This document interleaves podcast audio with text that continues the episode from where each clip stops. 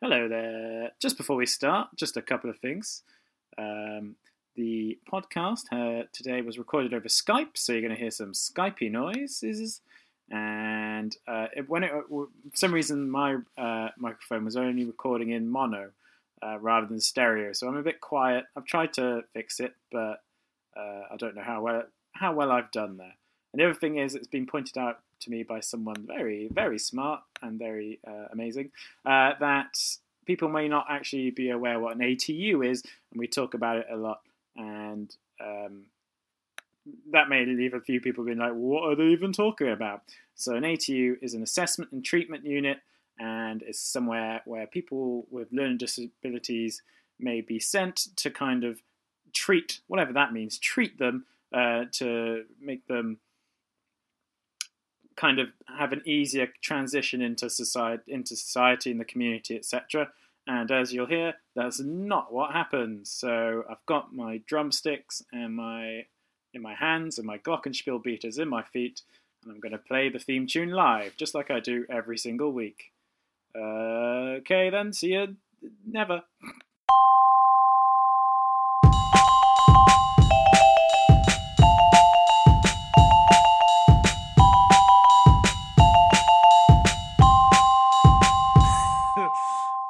Welcome to Challenging Behaviors, the podcast that aims to challenge behaviors towards disability in society.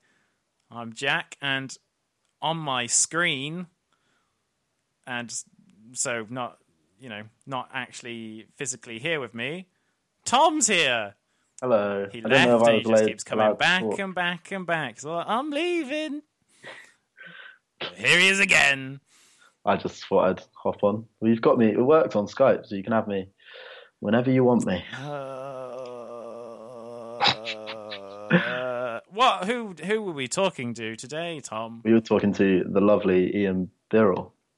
Yeah. So Ian is a journalist, and he's done a lot of work recently on um, shedding light on the treatment of people who are in ATUs. And we had a great chat. Uh, very, Yeah, very interesting. Um, Do we have his Twitter? Should I get his Twitter up? I feel like uh, yeah, his website is ianbirrell.com. yeah. He um, he does he does give you some stuff at the end. He didn't mention his Twitter. Uh, and his Twitter is at Ian Birrell. Easy. at uh, Ian Birrell. B I R R E L L. Oh, um, I'm going to try this. Probably not going to work. So I recently heard some statistics about podcasts, and you know when people ask for likes, subscribes, and reviews, they always do it at the end. But apparently, about 80 to 85 percent of podcast listeners don't actually listen to the end of a podcast, so they never actually do that. So if you're listening to be fair, right now and you're on the old Apple, yeah, if you're on the old, uh, I've never even listened to a full episode of us, so. I haven't listened to one in ages. I could be saying awful things. I never know. Um, so if you're listening now and you you listen to it on your phone, just get your little phone out. Go on the old what's it Apple Podcasts. Give us a little review and some stars and stuff because that means more. Especially, I think, especially, I really want to do a big push for this episode because I think it's a really important story that needs to be out there. And if the more reviews we get, the more likely this will go around and more people will hear it. And you know, hopefully, we maybe try and influence some kind of change Yes. you never know. So you can do that. Uh, anyway, so yeah, here's here's the chat. Uh, enjoy Yes. or don't. Do what you want. Tom's showing me his flowery trousers.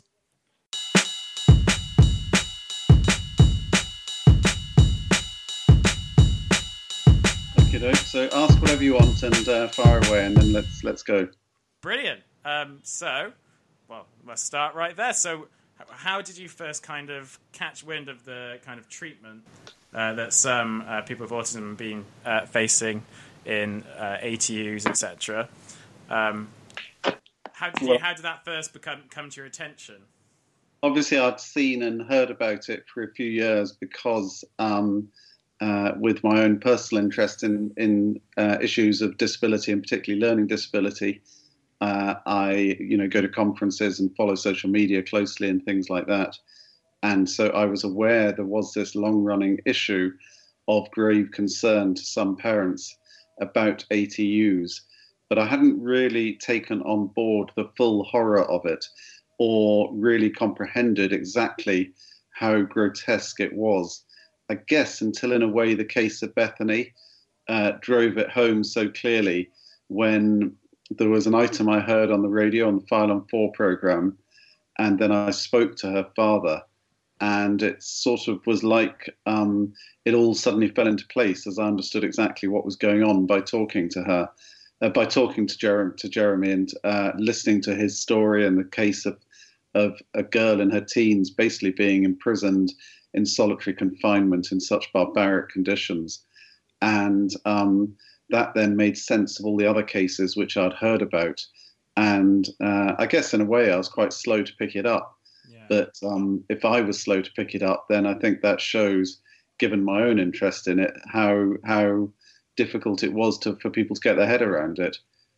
And then I guess because I wrote about it in a very emotive way, um, that helped sort of bring lots of other cases out into the open. And I think because of my own personal situation, I guess some of the parents who might have been slightly hesitant of talking to journalists felt able to trust me to tell their stories.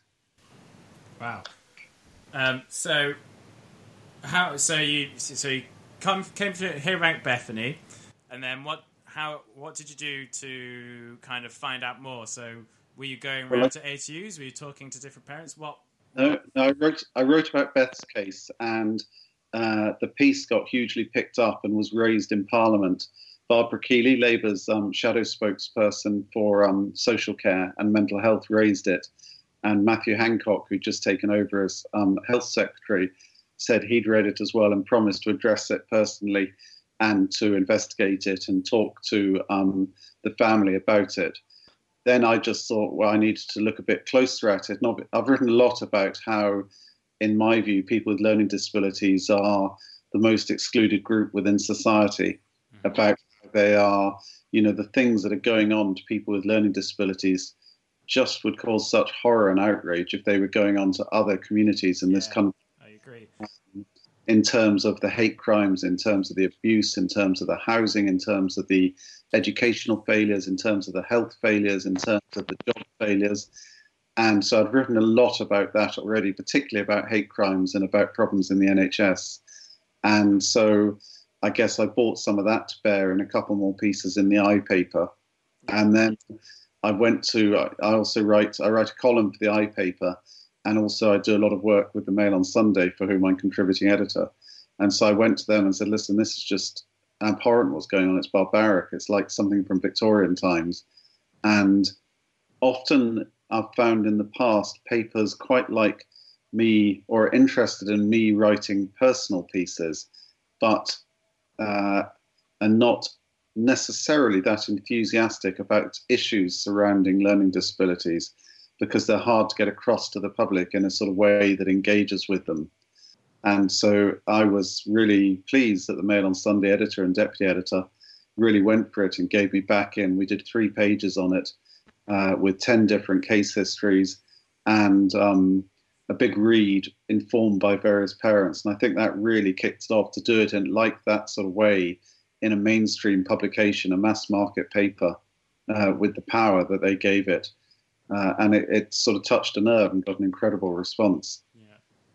And so um, that was sort of how it all kicked off. And then basically they had an insatiable appetite for me to do more pieces, which I was very happy to do and the more it was raised, the more cases came in that just sort of almost got worse and worse. So we had whistleblowers came. There was Ian Summers and his colleagues from a home down in the West Country, uh, and Ian was saying again, very brave. They put their jobs on the line, uh, saying that you know what was going on was worse than he'd seen before in his previous job at Broadmoor. We had the case of uh, Carl Gibbons in Scotland, who uh, had gone in for a short checkup in an ATU, and several years later is in Carstairs, their equivalent to Broadmoor, yeah. uh, which again is kind of beyond belief. And there was a whole series of these, and more and more families coming forward. And of course, it shows up also not just the the I think sort of bigotry and, and abuse towards people with autism and learning disabilities, and the idea that you can have someone there for 18 years without when they go in for a short stay but also the profiteering going on with private companies coming into this and earning unbelievable sums from it. The fact that it's all a worse way of looking after people and helping them, supporting them, so it costs more and makes their condition worse. It was a very clear way to cast a light, I think, into the the dire state of mental health services in this country. Yeah. I, what I was very keen to do was keep it in a sort of narrow, clear focus on the fact that here was this excluded community being grotesquely abused. Yeah, and I, I completely agree when you say, you know, um, about people with learning disabilities kind of being like the phrase that comes to mind is like the the forgotten minority, um, and how like on social media, uh, not long ago, you you would see lots of stories from America where lots of people couldn't believe the terrible human rights abuses going on for for the children um, who are, are like uh, being deported and being kept in cages, and they didn't seem to be aware that you know we're kind of doing that here to people with learning disabilities. Yeah, no, it's it's phenomenal. Something which really struck home to me was I also uh, in December went off to Belgium and Holland to do a big read about euthanasia. And the interesting thing about uh, Belgium is that they allow people to apply uh, for um, assisted, assisted death on the basis that they have extreme mental distress, uh, extreme mental health difficulties. And eventually I found a, a, a, woman who was prepared to talk to me about her own case. And she was this very bright woman, an academic, a physicist in her, I think, late 20s. And what absolutely blew me away was when she told me why she was in such a state of mental distress that she'd been given permission by the authorities to kill herself. And the reason was was because for five years she was autistic, and she had been locked up in exactly the same sort of conditions as I'd been looking at in in Britain, and that was kind of really mind blowing that it's such a damaging thing that people is being done to people that it left this very bright, able, you know, nice woman in that sort of state that they sanctioned the idea that she might not be able to kill herself. And I think that really drove home just how barbaric the system is. That what we're doing to to people who look for support and instead get absolutely traumatized and abused and treated in such an inhumane manner. Uh, listeners, it's worth mentioning that Tom is also here on the line. Yeah, I was um I was just on your website and having a little look, and I was going to say the one that really stuck with me of your the many pieces you did was the one about the um restraint that led to someone breaking their neck. And yeah. I remember reading that, and obviously, sadly, because of the insight like I have, none of it really surprises me when I read the stuff you do. Obviously, I'm as shocked as anyone else, but I kind of, I'm not surprised it's happening because we are, like you say, it, it, the the barbaric nature of it is so common now. But that one really stuck with me as just a sort of, just reading it and being like, this is this is in England. This is our our NHS, our our society is doing this. people, it kind of even funded by taxpayers, of course, isn't it? We're yeah, exactly. this sort of barbarity and this in, inhumanity yeah, in the name of healthcare and support. And I mean, the one that really struck me is I remember in my very first week, I spoke to this woman whose son had been taken away from her, and um, she told me about how after a few weeks she thought she was doing the right thing for her son. The authorities, the doctors, the people you trust had said to her, you know, your son's having a bad time. Let's take him and let's put him into an ATU, an assessment and treatment unit. We'll have a look at him and then we'll sort of fix him. So this mother trusted these people and she put her son in. And the next time she went to see him, uh, he was just in an appalling state. He'd blown up with drugs. He could barely speak. Um, you know, he, he, was complaining of restraint, etc. And she just said, in that moment, I realized that I'd failed as a mother, and just thought this is so grim that parents are being put through that by the people you trust, by the people you think will help. I think it, that was a that was a really terrible moment. Yeah, I think it's it's very like common in a lot of parents. Like I can speak for my mum as well, where it is this. It's not as much. It's awful for the person who goes through it, as an individual, but also the wider effect on families, even even if the person does end up coming out of the ATU, is, is just this feeling that you're told you should do this because it's the right thing to do, and it's being a good parent, and then you kind of watch as your child is put through all of this, and it feels at least the people that I've spoken to about it, it, it just feels like you you're letting them down, but you have no other option, and it's Yeah, we've created a sort of yeah exactly. We've created a system where you, a lot of parents reach a point where they can't do anything but let their child go into an ATU, and they're basically given no option, and then they're made to feel by the system that they are failing parents, and their child is left to suffer. It's really, it is really difficult to even fathom and sort of think about. And the more that you talk about and things like that, that's why the pieces you do are so great because it reaches people who haven't heard it before. Because if you have, if you don't have an attachment to it, if you don't have a family member or a close friend who goes through it, there is, it's not common knowledge that this happens.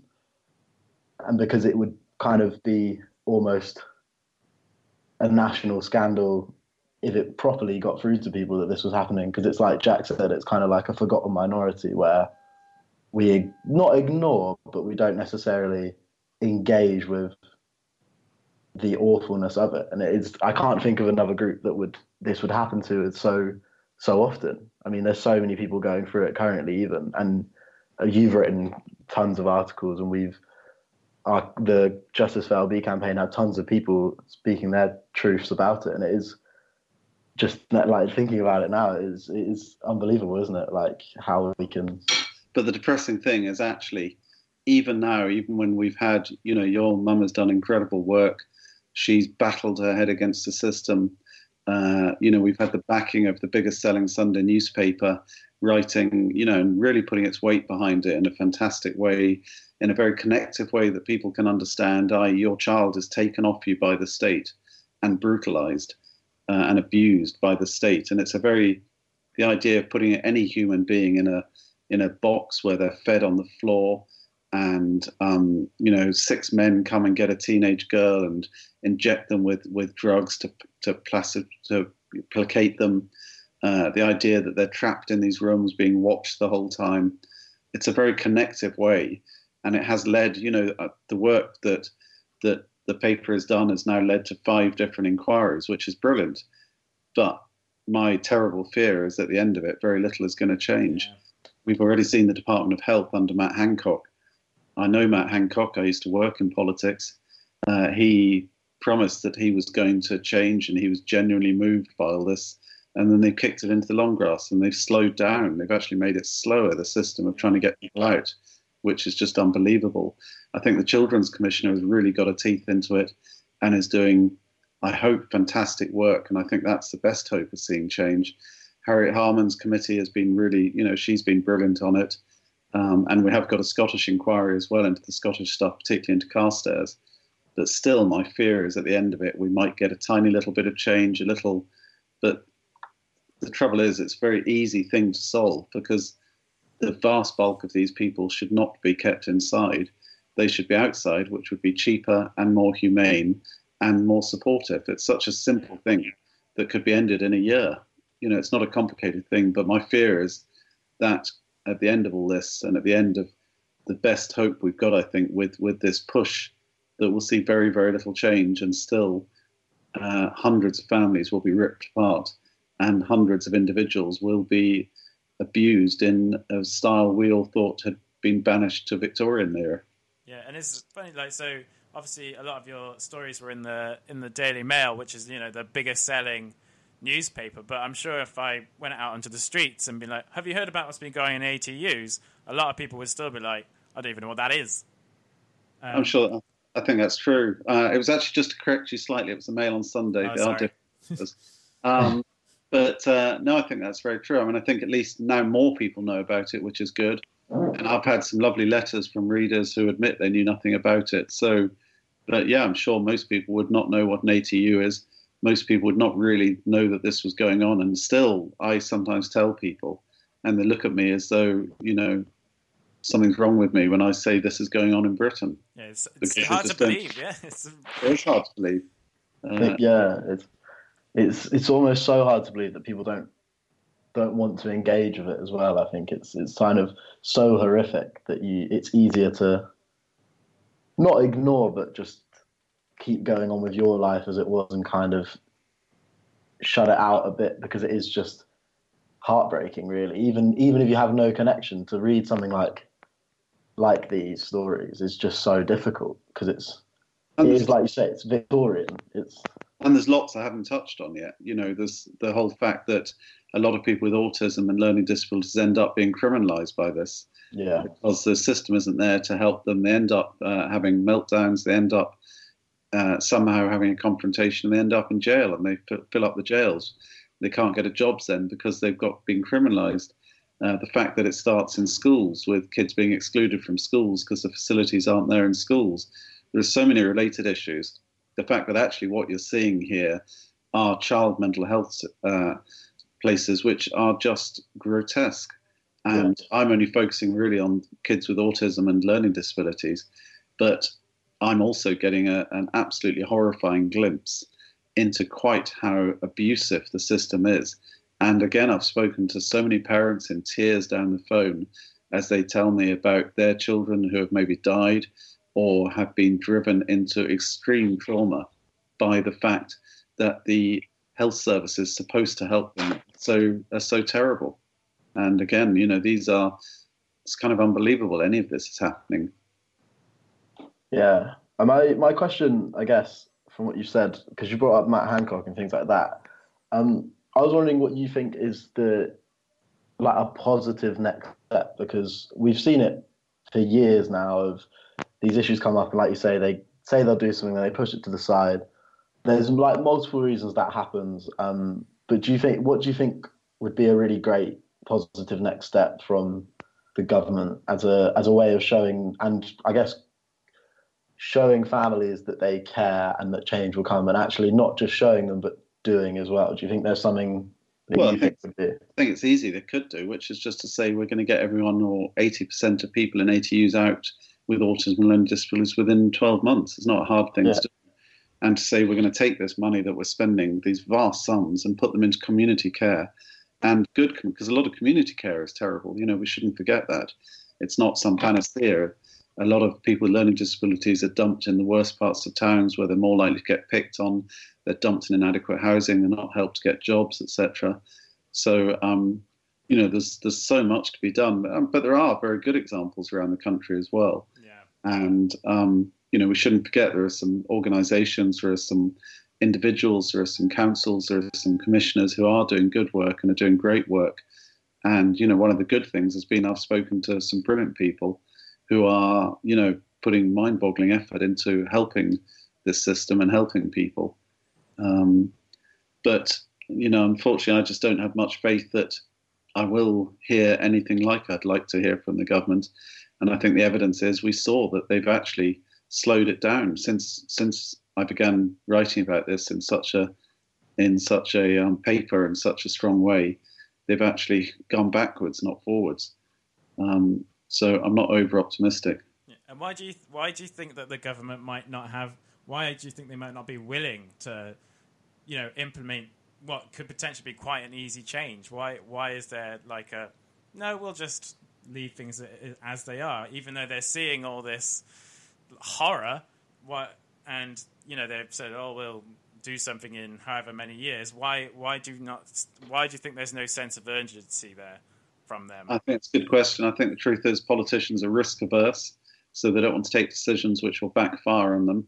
So they're scared of maybe helping people get out who then you know cause trouble.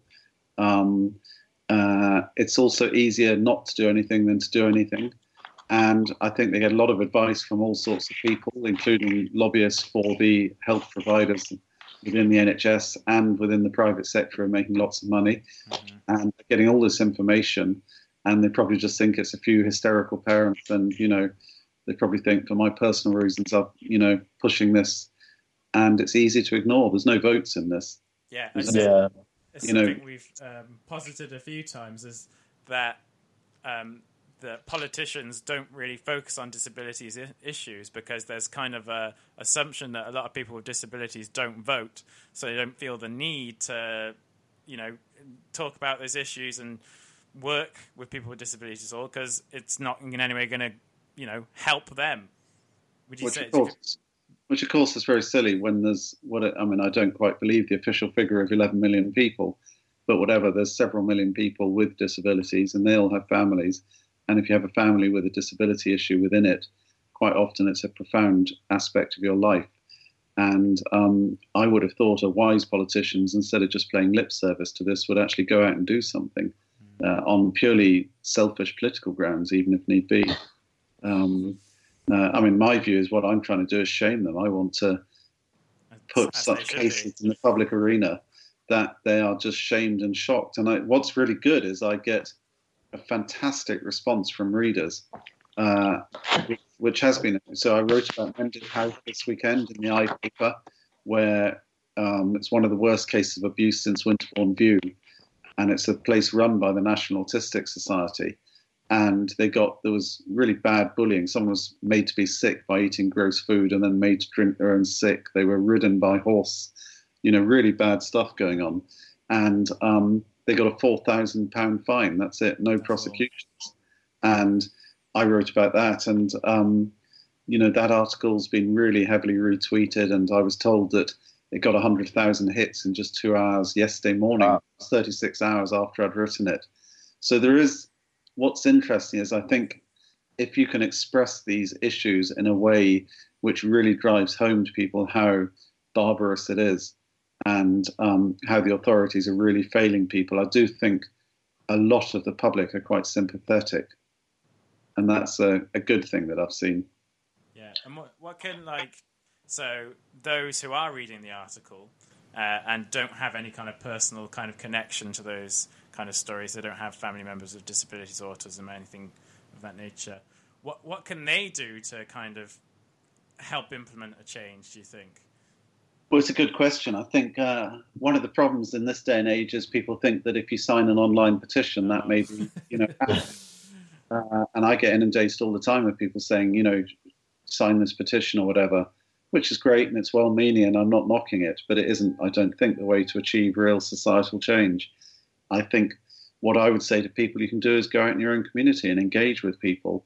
Uh, a lot of the problems we have with learning disabilities and physical disabilities are that people don't mix. So if you run a business, make an effort, reach out, see if you can get people in. If you, whatever you do, if you run a film club, a book club, a social club, a, a gym, whatever it is, just go out and try and engage. And if we can bring people in from from the edges of society, bring people in from the fringes of society, and get people mixing and humanize people, then I think that's really how we're going to make change. And so for me, the really important thing people can do is, jobs. You know, if you have someone in the office uh, who is perhaps a bit different, just the same as we've done with other minorities, I think that's the way to affect change. Uh, I think a lot of people, it's driven not by malice, but by fear. Yeah. And um, it's over, you know, basically most people I think are good people and mean well, but British people, you know, have problems with showing emotion and um, and and reaching out, and they can be a bit shy uh, or not quite sure what to do. And I think anything that can break down the boundaries is really good. So what I would say to people actually is just get out there and engage in small ways or big ways, whatever it is, just whatever within your circle, do what you can to embrace a community which I think is totally excluded from mainstream society. And that's the way we'll have real change. I think that's that's something that we've spoken about as well from the beginning of this podcast. We're on nearly episode 26, and I think most episodes it comes back to this idea that it's just a lack of integration. It's um, you don't know people with learning difficulties unless you are a family member or a close friend of a family who have a son or daughter. It kind of the school system and society as a whole is all set up to kind of keep us apart. And it is like you say, it's it's just a matter of the more that you know and you can attach a person to what you read. So if you read an awful statistic, but you know someone, it, it begins to come together, and actually you begin to change your whole attitude because you know you can. There's an emotional cost to it now, as opposed to kind of a far away thing that doesn't affect your life at all. That's sad, but it's not going to change the way that you vote or the way that you approach a discussion. Whereas I think, like you say, it's it, the more that we can get people to know each other in the same way you'd look out for any of your friends. It'd be great if you'd look out for everyone that way. And I think, yeah, that is that is the nail on the head, isn't it? Really is. The, how, but I guess how do we do that is, is the scary bit. But And it probably will change over time, in truth. But it's just anything we can do to speed up that change yeah, makes makes a difference. Um, that that is the big challenge, I think. But I do think the whole jobs thing is so important, and the schools thing is so important because these are normalising environments uh, where people mix with people who they might not mix with otherwise. Um, which is why the whole thing about kids being kicked out of school is such an important start of this whole process. Yeah. But uh, that's another episode for you. so, as we've been talking about, like jobs, etc., uh, we, um, I've recently be, I recently did a training, and there was a lot of talk about um, employers having, like, they they don't they they fear that they can't accommodate the needs of someone uh, who has a learning disability or uh, any kind of additional need, really. And ha- do you think there's a way to eliminate that fear? Well, again, partly you use the word fear, and I think that's the right word Yeah. because often it is fear and it's not justified. And obviously, some jobs cannot be done by some people. We have to accept that. Um, but equally, you don't get much sense of many employers going out and trying to do the best. There are some. I mean, I know major uh, multinationals who have been quite inspired for maybe because there's someone senior within their, you know, who's got an issue within their family. Maybe they did. I know Sainsbury's sponsored the Paralympics back in London in 2012, and I think that was quite a wake up call for them because they realised what an issue it was and decided from that to really push out on this front. So, um, you know, there are companies that are doing stuff. Yeah. Um, but again, and it's again, I suspect it's not really legislative. Is the answer? It's Yeah. it's it's again, it all comes down to attitudes and desire, and um, and I guess shaming as well. Yeah, Uh, definitely. I I I remember um, being at a job fair ooh, last year. I think I've mentioned this on the podcast before, and I was speaking to a young woman with um, autism. And she said something, and it's always kind of stuck with me ever since. She said, "I'm looking for a job, but jobs aren't looking for me." And I think that really, pretty much, it just summarizes like everything you've just said. And equally, you know, there's some amazing examples abroad like that. Um, I don't know if you know, the, there's a design studio in Barcelona where they focus on getting people with Down syndrome and autism to work there because they love the fact that some of these people have a different approach to the world and to design, and and they actually see this as a really big benefit their approach to design. So it's a fully integrated studio. Um, but they actually go out and embrace people who are different because they think that enhances their creativity. And I think the more companies there are like that, who understand that because someone sees the world differently, that might be a benefit rather than a rather than a disbenefit. Uh, you know, that's a really good thing.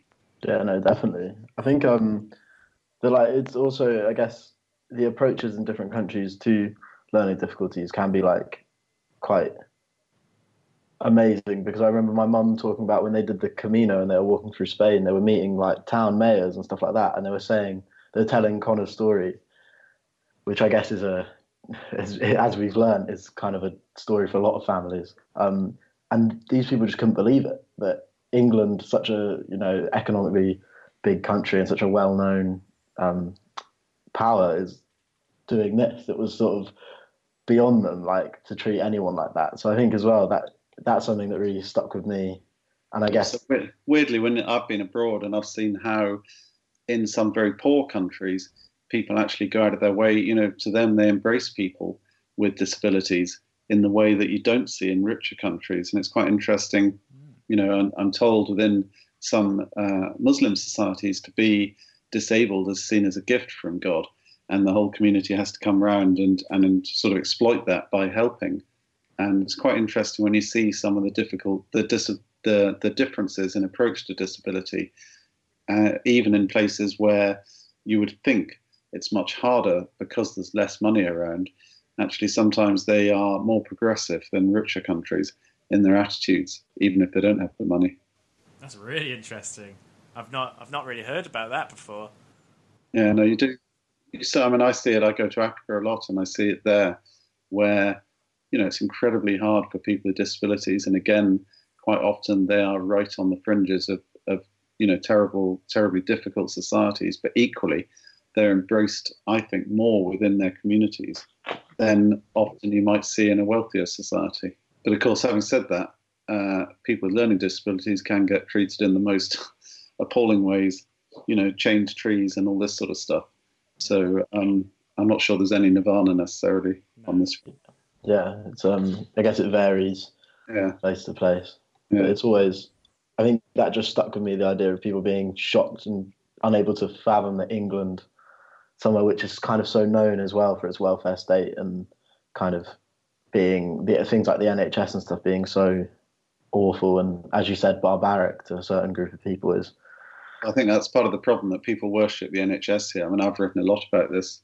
Everyone says the NHS is, you know, the greatest thing about Britain. Well, sorry, it isn't. It has really bad outcomes. It's great that we don't have to pay for it directly at point of source, but it has really bad outcomes on a lot of conditions, from infant mortality through to cancer and heart failure. And for people with disabilities, it's really bad. And, uh, you know, I have a real issue with this idea of the NHS as one of the wonders of the world when you've seen how it treats some of the people who need its support most. Um, and I think that's a real sort of uh, misnomer, not misnomer, that's the wrong word, but a sort of mistaken approach Mm. with the NHS. It isn't wonderful, it's an institution. And like any institutions, it has its good and its bad. Yeah. One of its bad things is it has a really bad, terrible record of essentially bigotry in the way it approaches people with learning disabilities, and it allows a lot of them to die. And yeah that's a harsh fact to say, but it's true. I think that's the something that I've come across since what happened to Connor is this idea that if you say anything that remotely implies that you don't 100% think the NHS can do no wrong, you suddenly become. It's kind of like you've punched the You queen in the face. Yeah, it's it's like you hate the world. Although Um, the weird thing is, because you or I have permission to do it in a way that other people don't, which is why I think it's really important that you do speak up and we do speak up, because we've seen insights and there are many people who share the same insights but don't necessarily have the platform to, to raise these issues. And I think it's so important to just keep pointing out that the NHS is a flawed institution like Yeah. every other institution. Um, and it's so so bad. I think this this idea that it's this sacred thing which can't be criticised, and you're not advocating privatisation if you're saying that you don't want it to kill. Exactly.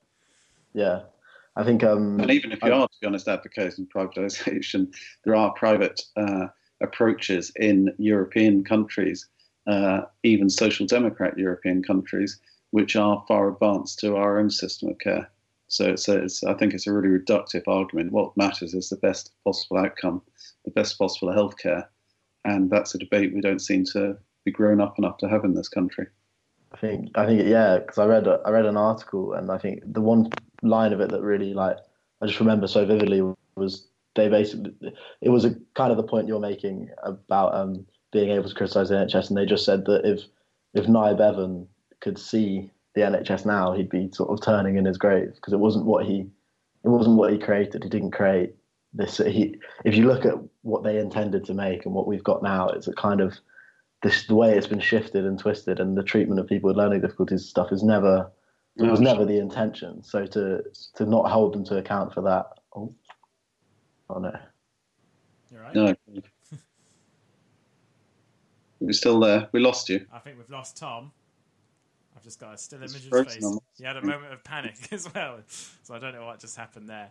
But uh, yeah, so so he was. So Tom was just saying, th- in like principle, the NHS, you know, it was supposed to be something amazing and help everyone, and just through regulations and the system and everything like that, it's just it's just become. I don't know if shambles would be an appropriate word, but um, Certainly Tom's removed. back. oh sorry I think I cut out there didn't I You did. sorry Uh, were you talking that entire time? uh, no I, Like what you were saying, they've cut you out.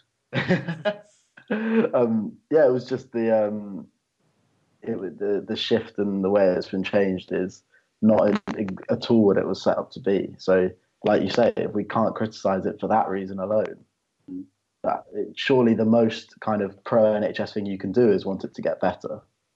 particularly for the people who need it the most. Yeah, exactly. Um, and also the idea that you know your family or my family don't want a most effective NHS when you know we're the people who rely on it totally exactly. more almost than a lot of families.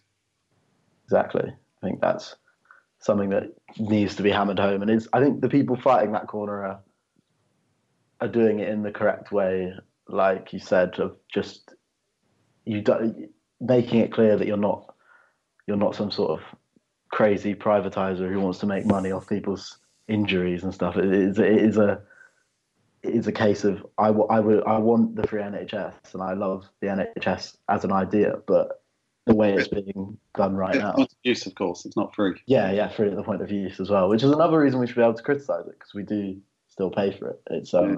and even if it was completely free, not being able to criticize it makes no sense anyway because that's the kind of If you don't silly criticize argument. something, it could do anything. yeah, exactly.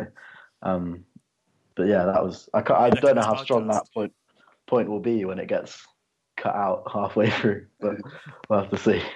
Well, you can take it back to ATUs, of course, because the one thing that we've seen with ATUs is some very rapacious private companies who have muscled in on this sector, Yeah, their um, stake in it, and are making, you know, they have a business model founded on debt and uh, borrowing money to open up new centres, and then they have to fill these new centres.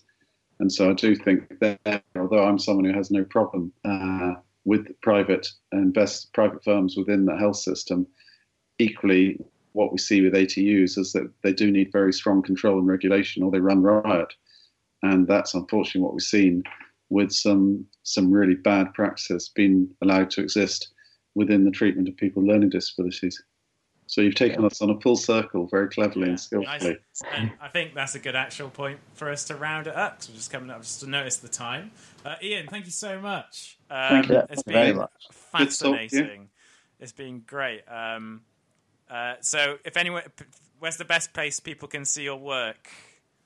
Uh, well, they can see column weekly on a Monday morning in the I paper and Mail on Sunday. I do a lot of foreign stuff and uh, more investigative stuff there, and then but I also write everywhere. So I collect it all on a website, but I'm always a bit behind on posting up my stuff.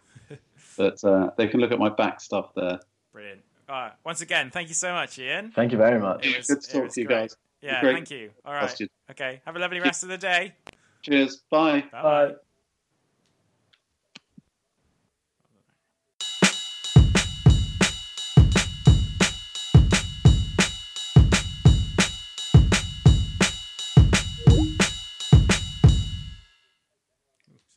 That was good. That was great. what an episode. Whoa. Uh, yeah, that was great. So, uh, yeah, at Ian Birrell on Twitter, and you can see uh, read his uh, articles on in the i and the Mail on Sunday. I don't want to say the Daily Mail again. I'll get I'll get a finger wagging. uh, you can follow us. Yeah, well. this is website. Um, you can e- follow us at Challenging Behaviors. No, that's not where we're at. Challenging Pod. It's been a while since I've done this. A month.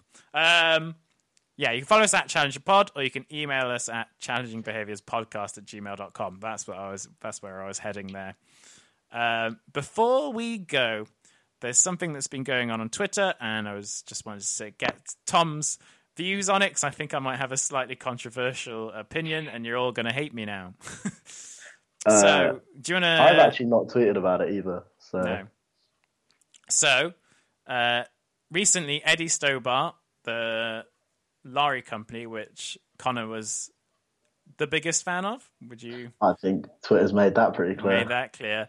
Uh, they recently sent out a tweet like saying, "Oh, if you could name a Eddie Stobart lorry, what name would you give it?" And they just had a flood of responses to have it named after Connor. Um, and then they said, uh, "Unfortunately, no, we only name it after females, despite having one named after a robot that changes And- into a truck." and Lee Rigby. and yeah, so they have some male named ones. Yep. I feel like and as well the response too to much that has there has been a lot of shadow shadow minister for health, I Yeah. believe. Um, that Ahmed comedian. Jalili? Oh, what's the name of the comedian? Um, oh the guy from Yeah. Britain's Got Talent, second place guy. Lost voice guy beat him. I can't remember his name. The musical comedian fella. Oh, a different guy. Oh, Um, didn't Ahmed Jalili like it? Yeah, him. Yeah. He liked it. He I've shared it. There was that. tons of people um, basically sticking sticking the boot in. Uh, I feel like you gave them too much credit. They didn't really say no, unfortunately not. They just went no, Oh yeah, sorry, uh, that's just my wording. no yeah, way. they no. they've yeah. I have to say I don't agree with how they have responded to this. Uh, my favourite moment of their response that actually left me gobsmacked was when somebody said, "Well, we could do this," and they went, "Actually, no, we can't." Yeah, so if they anyone was going to so be like, a "Wow." company owned by Eddie Stobart that is a tr- lorry company said, "We'll do it. We'll put it on." And then Eddie Stobart just felt the need to step in and be like, "Yeah, but that wouldn't really count." it's like I mean, it was. I'm laughing, but it is so it's because it's so Um, silly and it is you know it's rubbish but at the same time i'm i think i have a slightly controversial opinion about it whereas i think i think you it would be much nicer if it, if it was named because they thought it'd be a nice tribute rather than them being shamed into doing it and i believe Yeah. you disagree tom Well, I, I understand that, obviously, but that ship has sailed now. Oh yeah And i I mean actually- their their responses obviously shit but it's just just that idea i think is Yeah. that, that it being them being shamed into it i don't know if it to me if it's if it's supposed to be a tribute and a well-deserved one it should be something that isn't they're doing just to save face if you know what i mean Yeah, I mean, to be honest, I I don't really. I agree. I understand what you mean, but to be honest, I think for me, the reason I want the truck named after Connor is because Connor would have loved it. So I do not care how that happens because yeah I couldn't care less about the stuffy Eddie Stobart CEO who's like, "Oh, I really don't want this to happen." I, I couldn't give a shit about him. I, to be honest, he's he's clearly a horrible man. Um, I think the whole thing for me is just having a truck driving around with his name on it would be would be brilliant.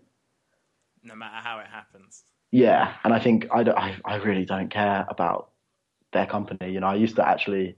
I think this the other thing is I used to actually take a bit of an interest in them because I'd grown up with someone who loved them so much. Yeah. Now I could not care less about them. I think they are a waste of space.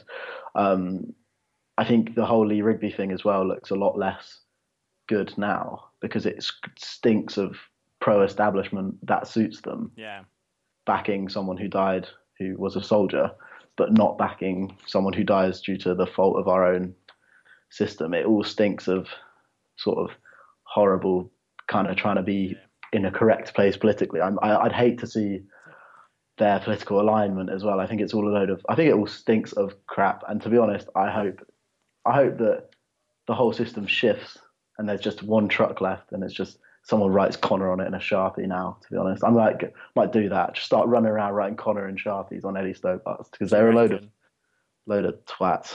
Yeah. Do you reckon the guy who, uh, the CEO of uh, Eddie Stobart, I feel like we both have the same answer to this.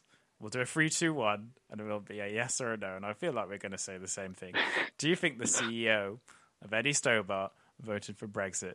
Three, two, one. Yes.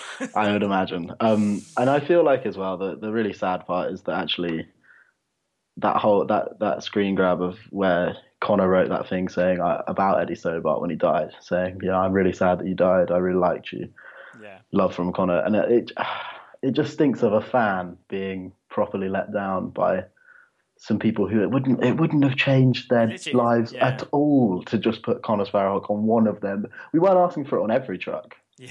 We weren't asking them to change Eddie Stobart's name to Eddie Connor Sparrowhawk Stobart trucks or anything like that. It was just on one of your truck with all these because the amount of name, all the names on those trucks, there'll be twenty million Isabels who have no idea or give zero shits that their name is on an Eddie Stobart truck. There was one family and hundreds of people on Twitter who genuinely cared about the name being on the truck, and they just said, "Nope, ha ha ha, suck it." That's basically what they did. They just Yeah. and they seemed to take enjoyment in saying no. It wasn't even. I just felt very much like it was kind of just a massive kick in the kick in the balls to a, a bunch of people who cared. Well, I will no longer be reading their trucker member magazine. Are you not going to, So uh, you're not even going to read the next one because aren't they putting something about it in there? I don't know. I mean, I might read that, but to be honest, like, I, I feel like that was such a cop out. Yeah. I feel like that was just that's not what people And wanted. I, I can't think help but can, wonder what they're going to write. Like, are they going to write about the? Because when they Are they first, I think when they first said it was before, you know, they'd their their initial thing was to say, "Oh, we'll put something in the magazine next month," and then the internet the exploded. internet exploded, and it became, you know, a lot more them being defensive and stuff. I wonder if that's going to shape anything, but I guess time will tell. Terrible PR for them as a company. It was terrible PR. was. I mean, the One BBC weird thing article about that was like, situation is loads of people were being like, "You're not like Greggs." I, I didn't understand what that was about. Uh, I believe Tom, you go to Greggs for your sausage rolls. yeah, of course. Um, yes, Only we understand what that is. and only we will ever understand what that is. Um, no, it was just file, I've terrible. got the file somewhere. it was terrible PR, and it just stunk of um, really, really like piss poor twittering, basically from them, and just to keep trying to one up people. That was the bit I really didn't get. It was just, they'd already upset. It was trending in the UK, so they'd already upset most of the UK, and then they just hit you with the well, actually, that wouldn't even count. Write your name on that truck. It's not one of Oh, ours. that will go. Got it. We could have made this all go away, but no, no. And the BBC article headline that was like, they won't put name of dead boy on truck was a horrible headline. Yeah, I but it was hated that damning. headline. I'm I surprised the that head- this story didn't become that. Like, I was. Yeah, that, I hated that, the headline, but simultaneously it didn't half fucking kick him in the teeth, did it? Like, Mm. it doesn't look good no matter who you are. You don't have to know the story. If you just read a headline that basically says Eddie Stobart don't respect dead boy's wish, it's pretty heavy. Like, All right. but yeah, that was that was my take on it. I think I don't really care what happens because for me, I don't care about the company anymore. I just want Connor's name on one of their trucks because that's what he would have wanted. Yeah. They could, to be honest, they could go. We really don't want to do it, but we're just going to write it on there, and I'd still be like, sick. That's great. Cool. Yeah. I don't. I don't. I'm not going to waste my time trying to convince you that you should be a better person. Mhm. I'm, I'm done with that. Not you, Jack, the Eddie Stobart. Great. Um, all right. So yeah, uh, like I said, I want to do a big push for this episode because I think it's a story that needs to be out. So Tom is pushing. Great mime work going on on this audio platform. Uh, so yeah, please do share this around. We want everyone to know about both uh, what's going on in ATUs and that Eddie Stobart, Blah, bastards. Is that too far? Nah, I don't know. Oh, I don't know. I've seen some real. Some horrid of the things. employees at Eddie Stobart. I'm not going to generalize all of you guys. I'm Let's sure there's a lot of their staff would love it to happen. Yeah. Great. Uh, yeah. Um, Tom, say something cool. No. Still got it.